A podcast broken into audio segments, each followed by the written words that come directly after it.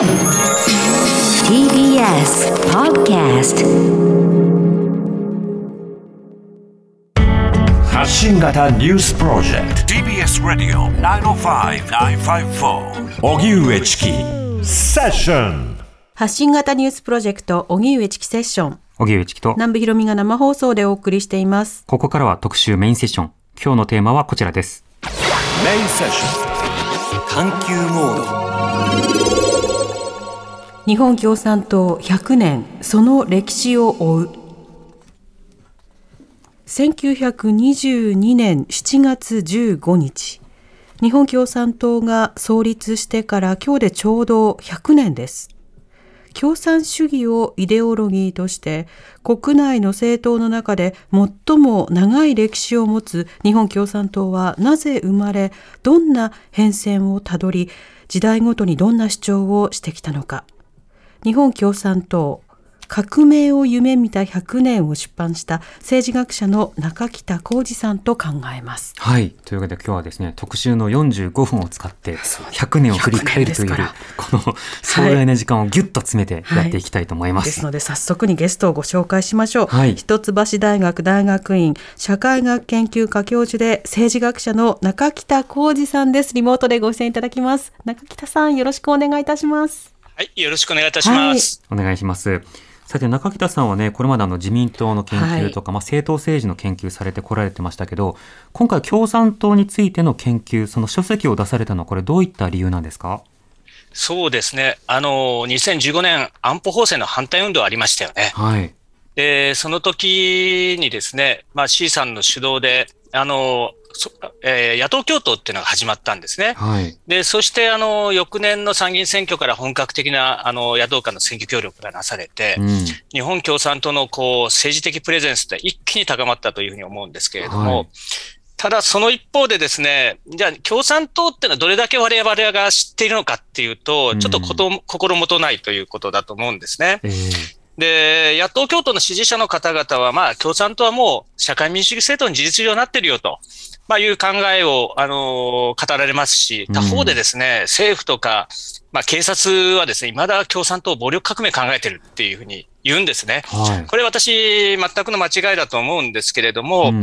あのーまあ、よくわからなくなってると、はい、あのー、一般にですね、人によってイメージが違いすぎるっていう、うんうん、そうですね。片や社会民主主義で片や暴力革命ですからね。はい、どっちなんだと。まあ、おそらく、あの、両方ちょっと違ってるっていうのが私の結論なんですね。うん、もう暴力革命は考えてないけれども、革命っていうことを放棄したのかと、社会民主主義になっちゃったのかというと、これもまた違うというのが多分、はい、あの、事実だと思うんですけれども、うん、あとですね、最近で言うと、その、C さんがあの、自衛隊活用論っていうのを言い始めましたよね。はい、でこれただあのウクライナの情勢もあってですね、あのこう唐突ににわかに言い始めたっていう批判もあったんですけど、まあ、C さんおっしゃるようにですね、あの少し前からそのにせんねんぐらいからこういった議論というのは共産党の中に実はあってですね、うん、でただ C さんが言うようにずっとそのにせんねんからこう活用言ってたわけじゃなくて、一旦引っ込めてですね、またその安保法制の反対運動の後にですね、出してきたっていうのはおそらく事実だと思うんですけれども、うん、そういった経緯も含めてですね、こう何かよくわからなくなっていると、はい、ここをですね、きちんとこうリアルに捉え直してですね、事実に基づいて、そしてあの、まあ、共産党っていう存在を考え直すことが必要なんじゃないかと、うん、まあ、いうふうにあの考えたということです。なるほど。この共産党のもちろん歩みというのは、その時その時の政党政治に対してどう応じてきたのか、はい、まあ、その時代がどんな政治状況だったのかということを振り返るでも重要になるわけですね。今日は中北さんに時系列でこの日本共産党について伺っていきたいと思います。まずはこちらから。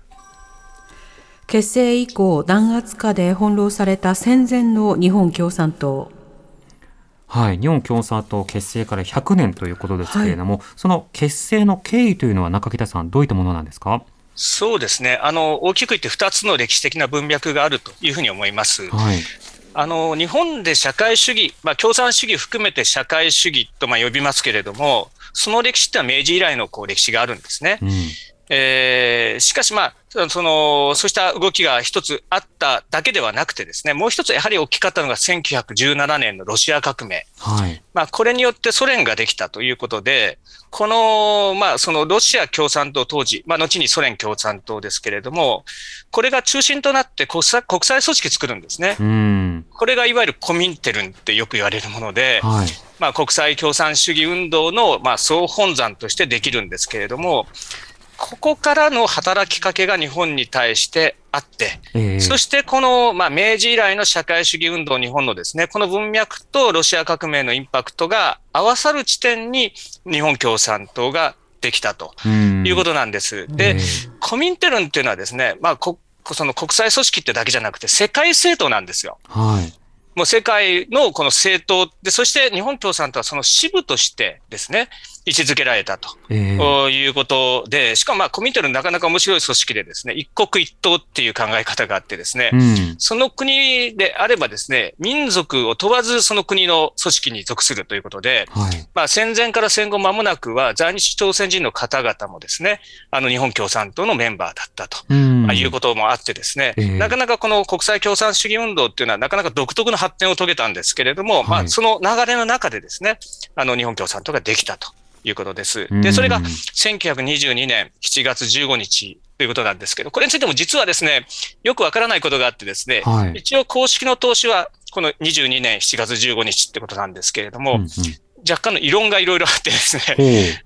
秘密裏にこれ結成されたんですね。あの、当時やっぱ治安警察法などがあってですね、あの、政党の結社、特に社会主義政党の結社っていうのはかなりこう弾圧を受けてたもんですから、うん、しかも社会主義者の間ではですね、せんきゅうひゃくじゅうねんにあの、大逆事件、大逆事件ですね。はい、えー、あの、明治天皇のその、えー、暗殺未遂事件、これでですね、幸徳秋水らがじゅうにめいが死刑になった事件があってですね、うん、この記憶がこう強烈ということもあってですね、えー、政府の弾圧っていうのは極めてこう警戒すべき対象だったということもあってですね、はい、まあ、秘密結社としてまあ発足をしたと、えー、いうことで、うん、ちょっとその結成日についてもですね、実はいろんな意見があの学会でもあるというのが実情であります。まあ、日付はわからないものの、まあ、国内事情とそして国際的な動き、それが連帯して、えー、日本共産党できたという話まで伺いました。さて、日本共産党結成されたのがせんきゅうひゃくにじゅうにねんしちがつじゅうごにちとされているというところまで伺いました。その結党した日本共産党はどのような歩みを始めていくんでしょうか。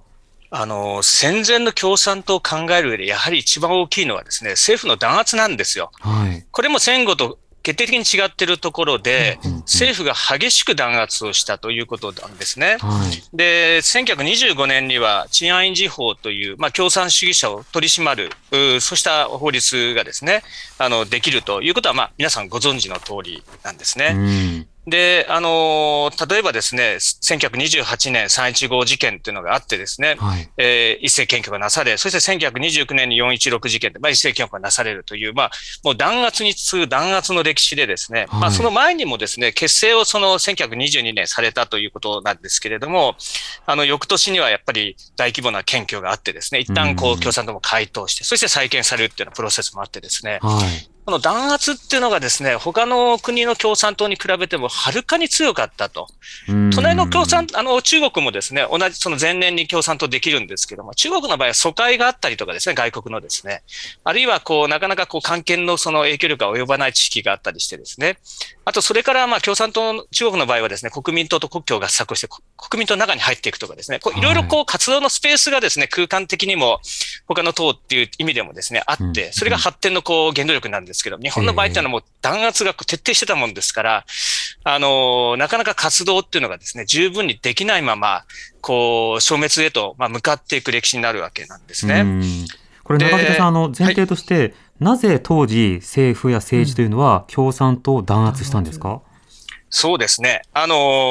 これはまあ社会主義者全体っていうのを警戒して、あのー、日本の政府は長くこう弾圧をして、まあ、あのー、付箋が、あのー、導入されて以降は合法無産政党という形、社会主義政党、共産党じゃないものは認められるんですけれども、基本的にこの、はい、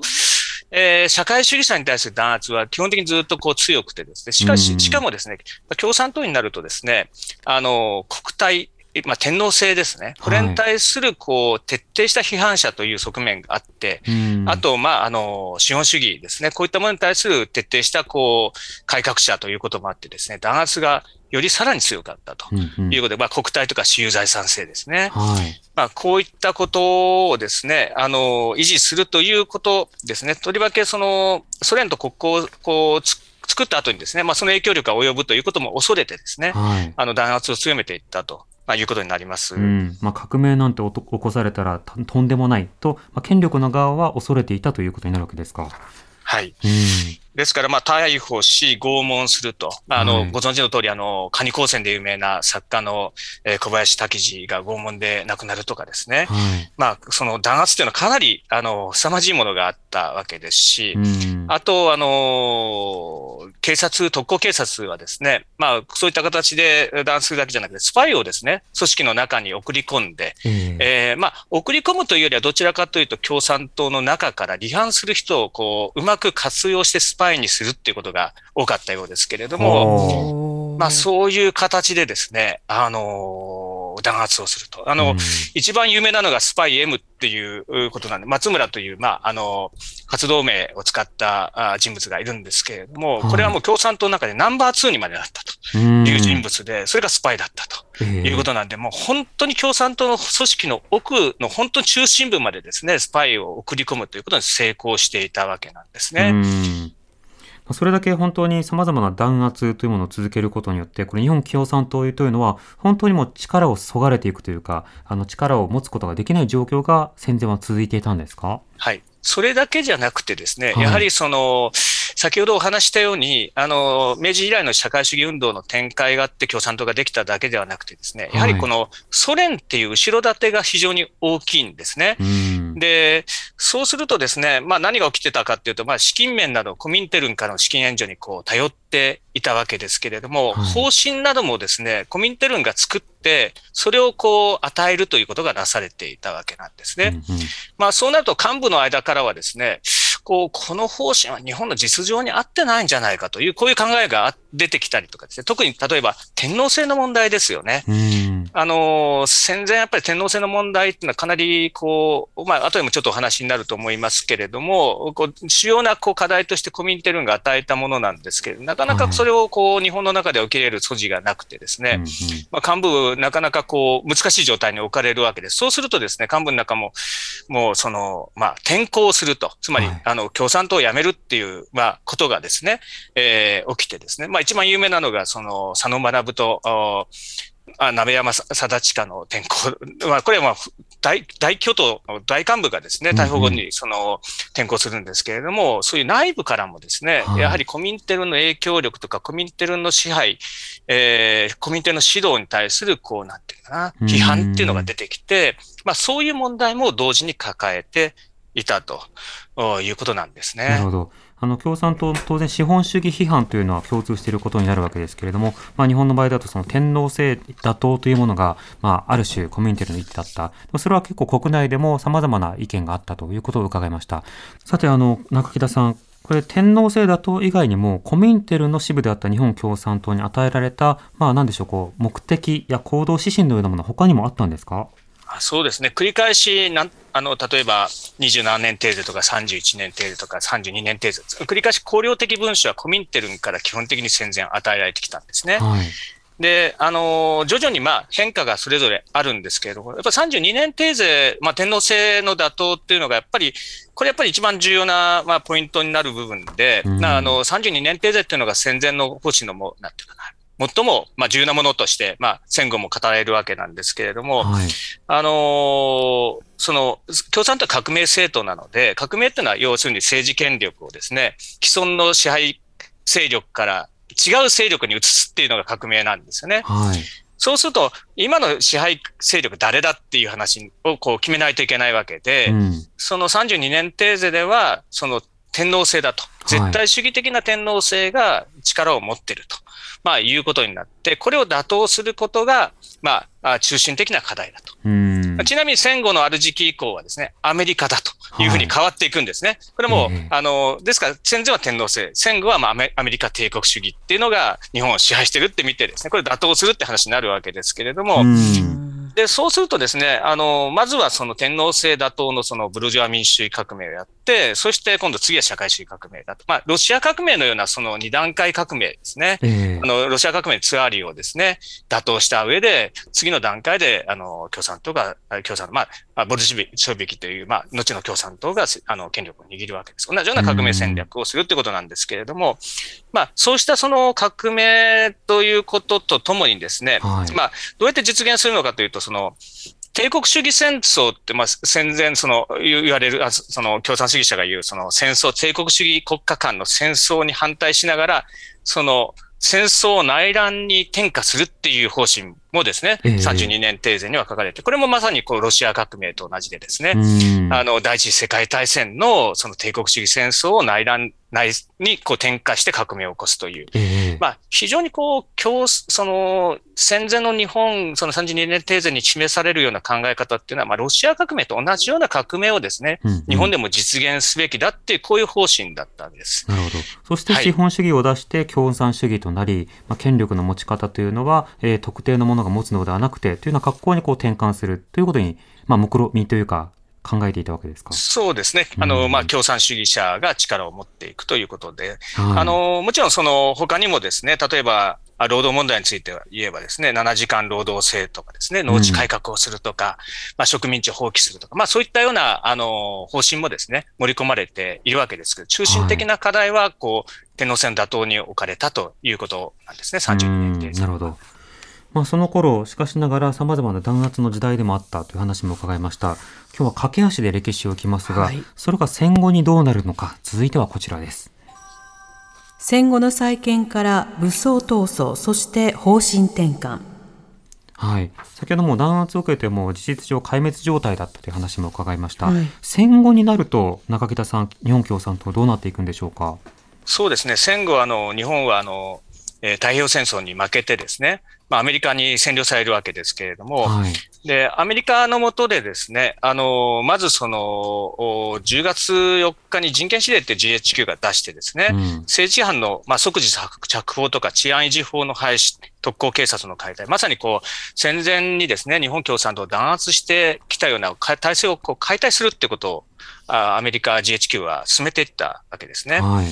で、そしてじゅうがつとおかには、その、府中刑務所の共産主義者、これ予防拘禁という形で取られたわけですけど、これが出獄するという流れで、この ジーエイチキュー の下で、まあ、共産党が合法化されてきた、されたということが、もう戦後の一番の変化なんですね。戦前は非合法で弾圧されたというのが、まあ、戦後はまあ合法化されたということで、うん、これで発展のこう基礎というのがですね、えー、あのー、できたということなんです。そしてよんじゅうごねんじゅうにがつのついたちに、まあ、党大会があ久しぶりに開かれたわけです。初めて公然と開かれたと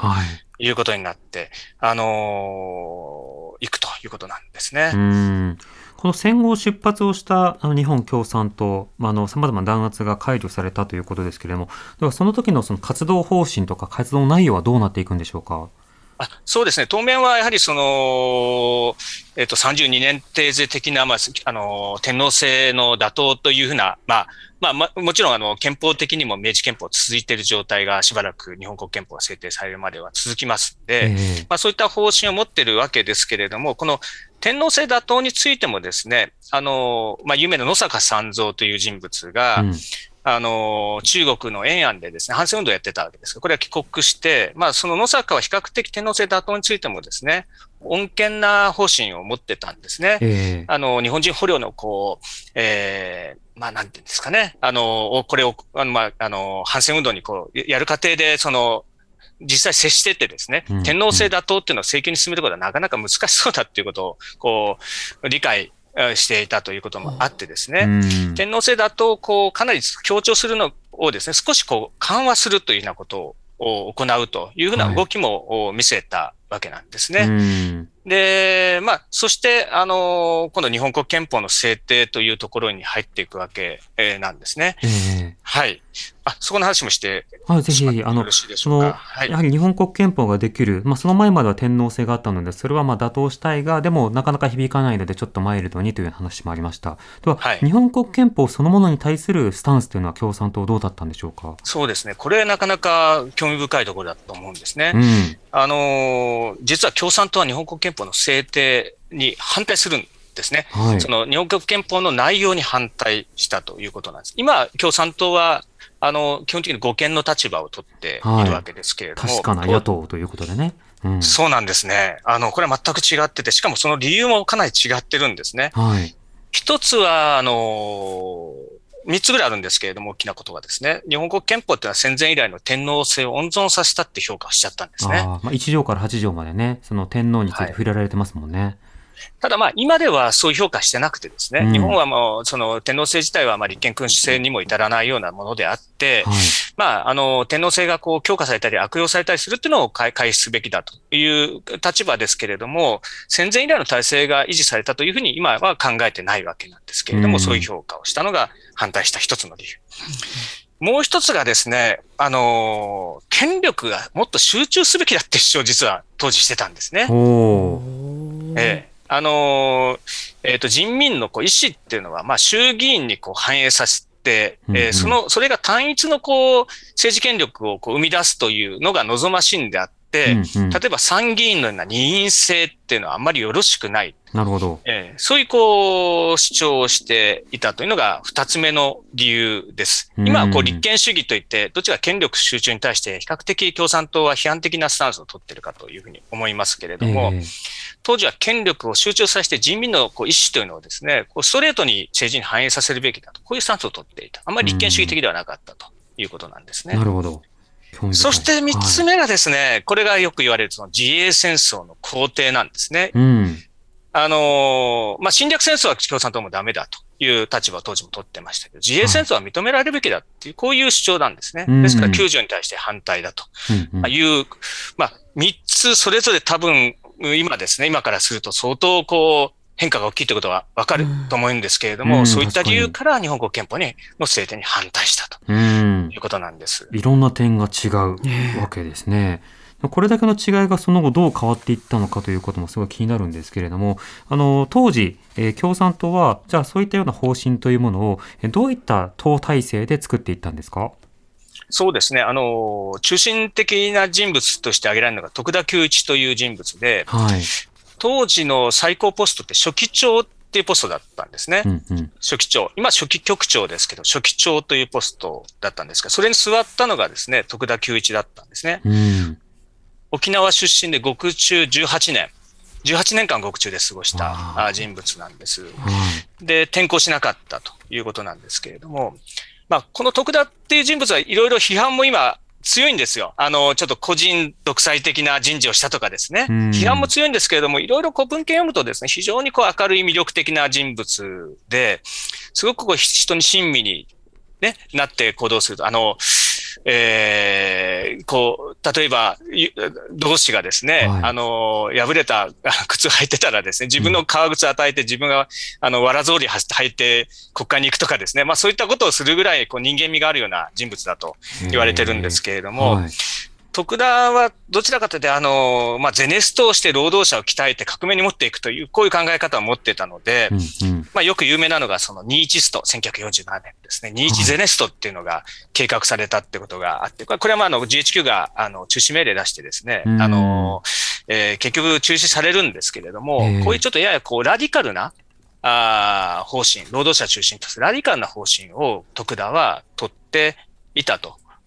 いうことになります、うん、ゼネストっていうのはあの、まあ、いわゆるゼネラルストライキ、うん、ジェネラルなストライキですから、みんなでせーので仕事しないようにしましょうと、まあ、こういうふうにあの要約すればいいですかね。そうですね、戦前から戦後にかけてその戦中を得てですね、まあ、日本経済も破綻状態に近いんですよね、えー、ここでゼネストしちゃうとですね、本当にこうおそらく経済破綻したというふうに思いますけど、そのリスクをかけてですね、革命のためにゼネストの方向にぐっと歩んでいったと、まあ、ジーエイチキュー もゼネストされたらですね、占領統治が非常に混乱してしまうということで中止命令させたわけなんですけれども、えーまあ、そういった指導をしたということなんですね。うん、さまざまな手法の今との違い、そして、えー、憲法への距離感の違いなど、はい、いろいろ伺っていきました、はい、では続いてはこちらです。戦後の日本共産党を長年指導した宮本賢治の独自路線。はい、今度は宮本賢治という人物が出てきました。この方はどういった人なんでしょうか。そうですね、ちょっとその前に少しだけその宮本の前に話しておくべきことがあるんですけれども、はいはい、あの共産党にとって一番あの大きなことの一つ歴史ではですね、えーと、せんきゅうひゃくごじゅうねんのコミンフォルム批判っていう、これはソ連が中心になって作っていた国際組織なんですけれども、これが日本共産党を批判してですね、はい、あのまあ、武装闘争をする方向にこう持っていこうとしたわけなんですね。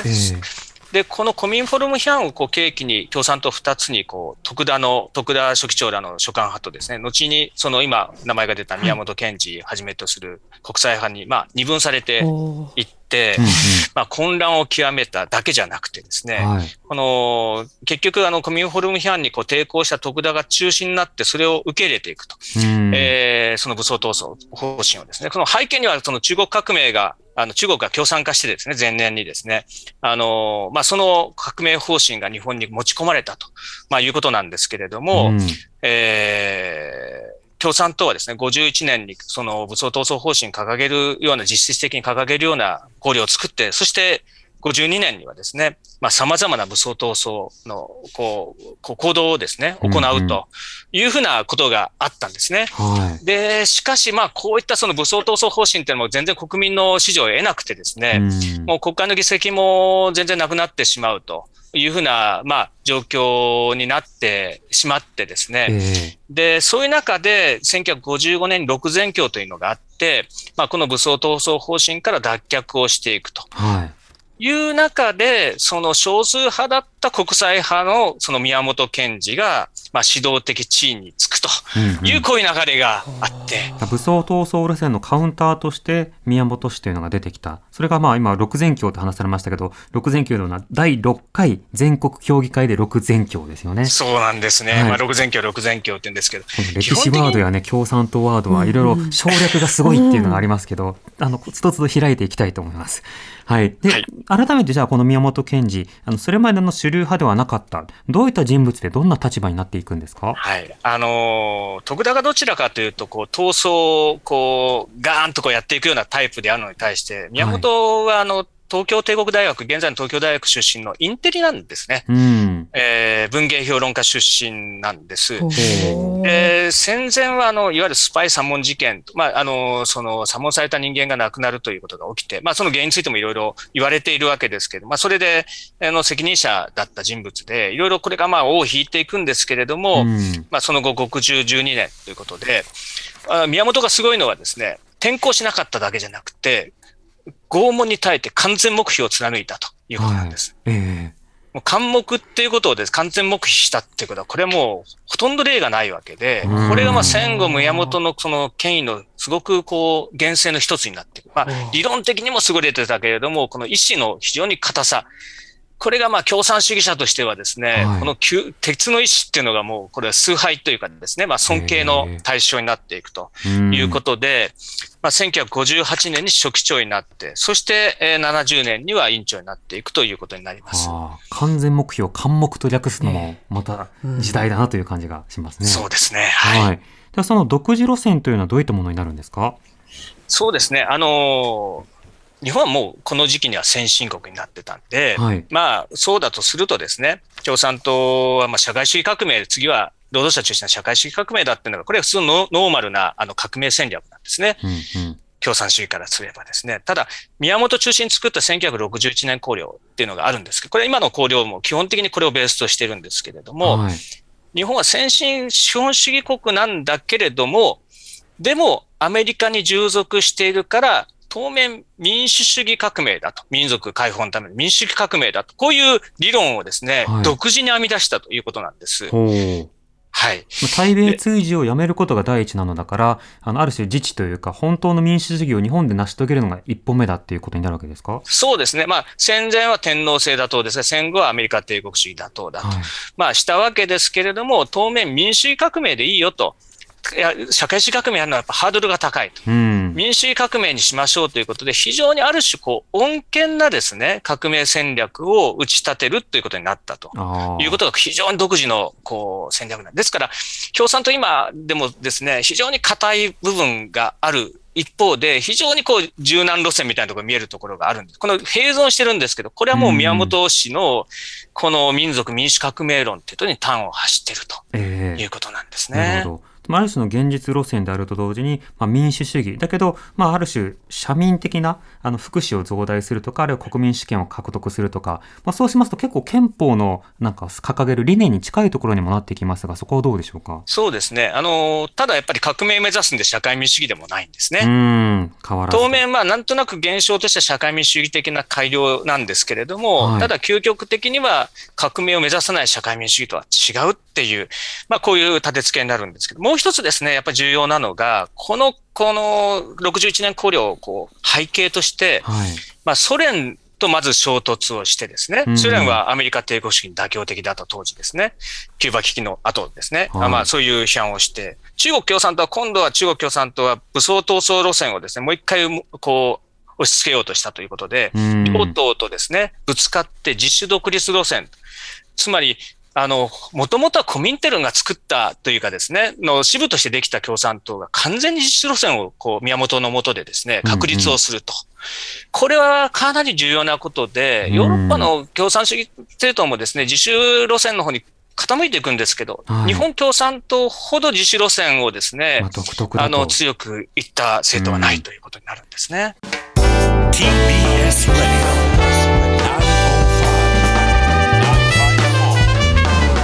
知らん、若手の動かす荻上チキセッション。荻上チキセッション、今日の特集メインセッションテーマは日本共産党ひゃくねん、その歴史を追う。ゲストはリモートで一橋大学大学院教授で政治学者の中北浩二さんです。中北さん、引き続きよろしくお願いいたします。はい、よろしくお願いします。はい、お願いします。さて、共産党の歴史の中で、あの前半最後にね、日本共産党はソ連共産党や中国共産党の干渉を排除して独自路線に進んだのだという話を伺いました。今でもね、中国とかソ連、まあロシ、ロシアですね、他の様々な政治に対して、他の政党よりもある種強力な仕方で、まあ、非難していく、うん、まあ、そうした政党になっている。一般からすると、え、同じ共産主義じゃないのって思われるかもしれないけども、共産党は共産党で日本共産党は全く違うのだと、今でも言ったりしますよね。ね、その路線を取ったその背景、まあ、今いくつかあの対外的な背景も説明されましたが、国内の状況というのはどうだったんですか。そうですね、あの国内でやはりこの時期重要だったのがですね、はい、あの宮本氏を中心としてその大衆的前衛党という言葉があるんですけど、まあ、要するに、まあ、大衆政党を作っていくということで、はい、まあ、党員を増やしていくだけじゃなくて、そのこう手段として機関紙の赤旗ですね、これの拡張というのをですねおてこにしてい、えー、ったんですね。その赤旗がまた東西政を豊かにして、うん、それで、あのー、まあ、常任活動家と言われるような、その専従でですね、党で職員として働く活動家というのを分厚く持つようになっていくということで、うん、全体として党が発展をし、さらに議席も増えてくると。うんうん、で、また地方ではですね、革新自治体というのが多数できてくる。これは社会党と協力しながら共産党が、まあ、地方の首長を取っていくというふうなことが起きて、まあ、これはあの東京をはじめとして京都なんか代表的なんですけれども、はい、まあ、そういう、まあ、形成をななじゅうねんだい作っていったということなんですね。まあ、今では赤旗なんかはね、まあ、あの様々な政府の腐敗とか、うん、あるいはその隠蔽とかっていうのを暴く一大メディアになっていますけれども、それが一つ拡大的飛躍をしたのはこの時期になるんですか。そうですね。あの、この時期にも、あの、赤旗の配達網とかですね、はい、様々な、こう、こう制度がですね、こう整備されてですね、まあ巨大なメディア、えー、になっていきますし、赤旗はなかなか独自でですね、多分テレビ欄を拡充したりとかですね、はい、もうそういったその、つまり一紙で間に合うと。つまり一発取らなくても赤旗あればですね、どうにか全部いろんなことがわかるっていうふうな形にですね、こうしてですね、はい、まあそういうその大衆化路線を赤旗自体が取っていくということで、こう組織がこう日本社会にこう根ざしていったということなんです。なるほど。いろいろな変化がこの間ありまして、ではいよいよ最後のパートに行きたいと思います、はい、こちら。停滞と孤立から野党共闘へ、日本共産党の今。ではその宮本賢二以降の共産党というのはこれどうなっていくんでしょうか。そうですね、あのはちじゅうねんだいに入ると共産党かなり苦しくなってきてですね、はい、一つはまあ社会党がまあ公明党と社交合意というのを結んでですね、うんうん、でいわゆる社交民路線ということで共産党を切ったんですね、はい、でその結果としてその連合政権へのこう手がかりというのは失って孤立状態に陥ったというのが一つ、はい、公明はまず社民と組んでたっていうことに驚いた方もいるかもしれません、うんうん、そうですね、社会党と組んで、あと民社党ですね、はい、えー、そういう状態、はい、えもう一つがですね、やっぱりその統制がずっとこう何十年上がってきたんですけど、それが停滞傾向にこの時期入っていくということになるわけなんです。赤旗とか党員数とか、あの、ちょっと頭打ちの傾向が見えてくるというところ な, なんですけれども、そしてさらにせんきゅうひゃくはちじゅうきゅうねん、まあ、中国で天安門事件が起きて、東欧革命、そしてきゅうじゅういちねんにはですね、あの、ソ連が崩壊すると、まさに国際的な共産主義運動の、まあ、総本山が崩れるということになったわけですけれども、まあ、その時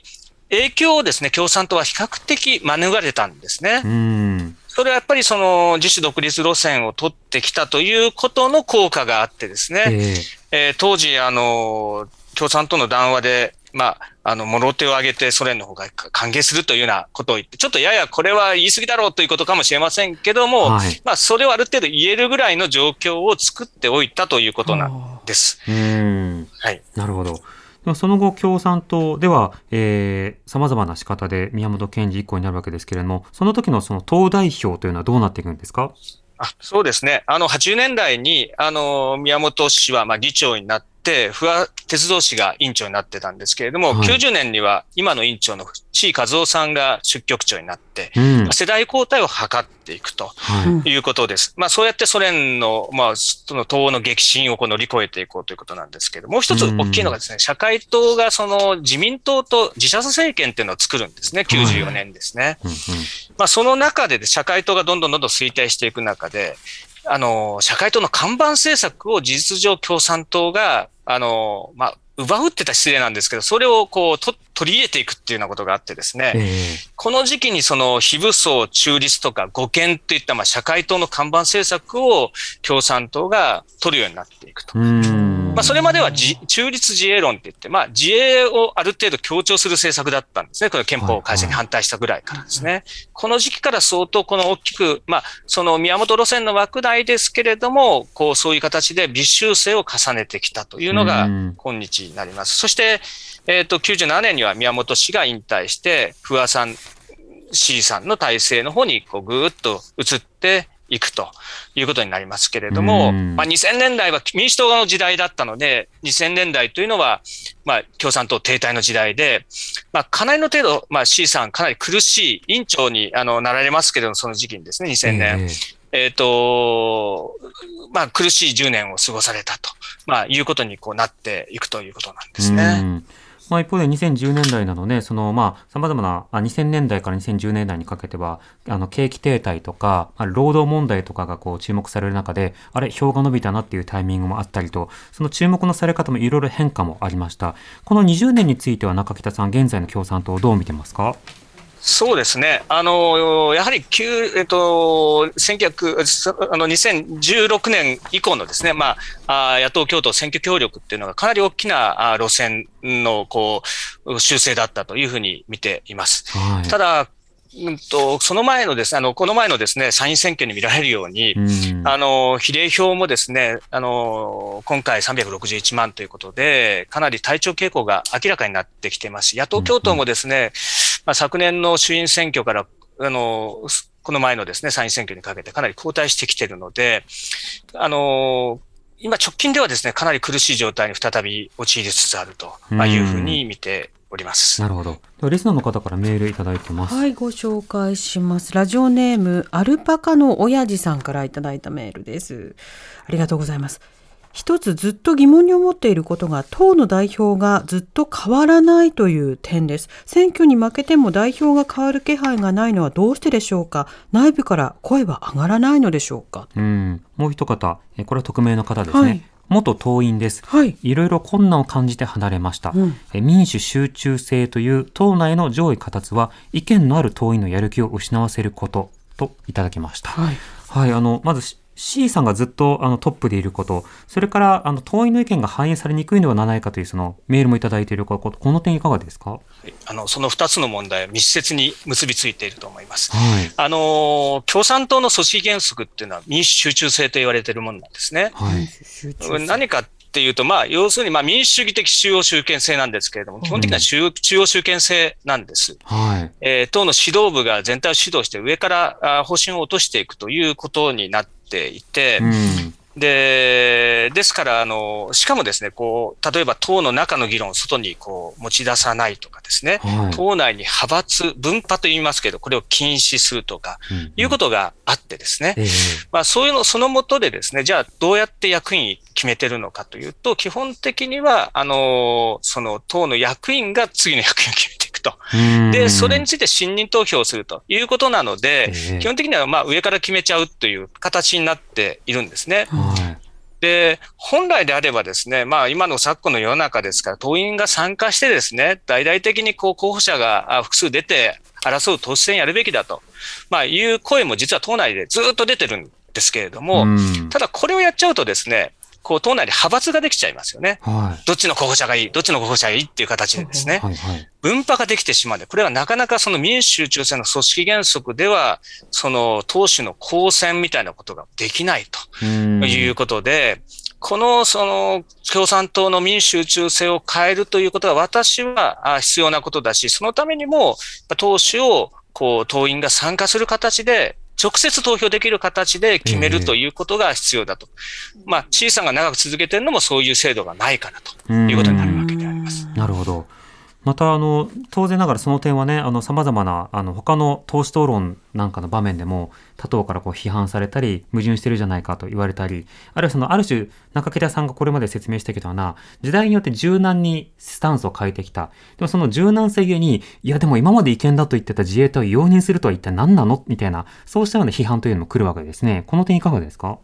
そうですね、上から唐突にいろんなものが出てきたりしてですね、はい、実はまあ党内もいろんな意見があってですね、その自衛隊活用論についてもやっぱこれはまずいという意見と、もっともっとその自衛隊と認めてっていいんじゃないかと、このような状況でまあ災害救助なんかもやってるしっていう意見と、はい、実は私つぶさに聞くといろんな意見が中にもあるんですけれども、うん、ただこれをこう公の下でこうディスカッションしてですね決めていくようなプロセスがないものだから、なかなかその世間の理解も得にくいし、はい、実は党員の間でもフラストレーションが私から見ると溜まっていると、まあ、C さんがそれをご存知かどうかはあ分かりませんけれども、うん、もうにじゅうねんですからね、委員長になってですね、えーえー、今回も交代したのに、まあ、責任を取るということでもないという、まあ、こういうことが続いていくので、ちょっと党のそれは活力をやっぱ削いでいるんじゃないかなというふうに思いますね、うん、なるほど。またそうしたような状況の中では、まあ、野党共闘、これ日本の政治選択というか、えっと、選挙制度の下では、野党が選挙よりはるかに前のタイミングから長期的に、まあ、一定の合意を結ばなければ、知名度の浸透や候補者の擁立や、まあ、政策の訴えというのは届かない。けれどもその共産党嫌いだということで、その他の野党の方からあそことだけは組めないみたいなことを言うところもいたりする。このあたりの野党の現状と共産党の位置づけいかがでしょうか。うん、野党共闘がなんでうまくいかないのか、選挙協力がですね、これ立憲民主党について言うと、まあ、前回の衆議院選挙で共産党との間でですね、限定的な閣外からの協力という政権合意を結んだということなんですけれども、はい、立憲民主党の選挙区総括を見るとですね、これをどういうふうに説明しているかというと、閣外協力も共産党とはしませんよという合意だったと、こういう説明してるんです、その総括文書では。はい、要するにやっぱり立憲民主党から見るとですね、あの政権を共産党と作ることは難しいと考えているというのが実情なんです。でそれはなんでかっていうと、やっぱりその安全保障政策ですよね、えーやっぱり共産党はあの日米安保条約の廃棄というのを基本政策として掲げています。それは革命戦略とも関係をしていると、アメリカ帝国主義批判という。その下ではですね、やっぱり例えば日米同盟を強化するっていうことは認められないと。まあ、現状維持までっていうのが共産党の方針になってくるんですけれども、うん、立憲民主党からするとですね、まあ、日米同盟基軸という立場になるんですね。うん、ですからやっぱりそこにはですね、具体的なやっぱり政策における隔たりというのがあって、これ同じ話は自衛隊もそうですよね。あの、うん、共産党は現状維持までしか認めない。まあ、縮小に持っていくとなるべくですね。はい、立憲民主党は、あの、強化もあり得るし、現実に、まあ、そういう主張を、まあ、前回衆院選挙では、あ参院選挙では、今回のですね、あの、にパーセント に防衛費上げるのはまずいけれども、適切な整備をするっていう方針なんで、うん、やはりですね、この外交安全保障政策における隔たりというのを考えると、なかなか安定した政権の枠組みを共産党とは作れないっていうのが、まあ、立憲民主党の考えで、このあたりを調整してこないと、やっぱり野党間の政権、その選挙協力っていうのがやっぱり時効並みにはなかなかならないと、うん、ここを共産党がどう考えるかっていう、私はその局面だというふうにあの見てますね。そうですね。となると共産党がその立ち位置というのを今後どうするのか、他の政党がどうなのか、そのあたり見ていきたいですね。はい、さらに詳しくは中北さんお書きになった日本共産党革命を夢見たひゃくねん、中高新書から税込みせんにひゃくじゅうえんで発売中です。中北さん、ありがとうございました。はい、どうもありがとうございました。はい、またよろしくお願いします。 ティービーエス ラジオ、 橋桁ニュースプロジェクト、荻上チキセッション。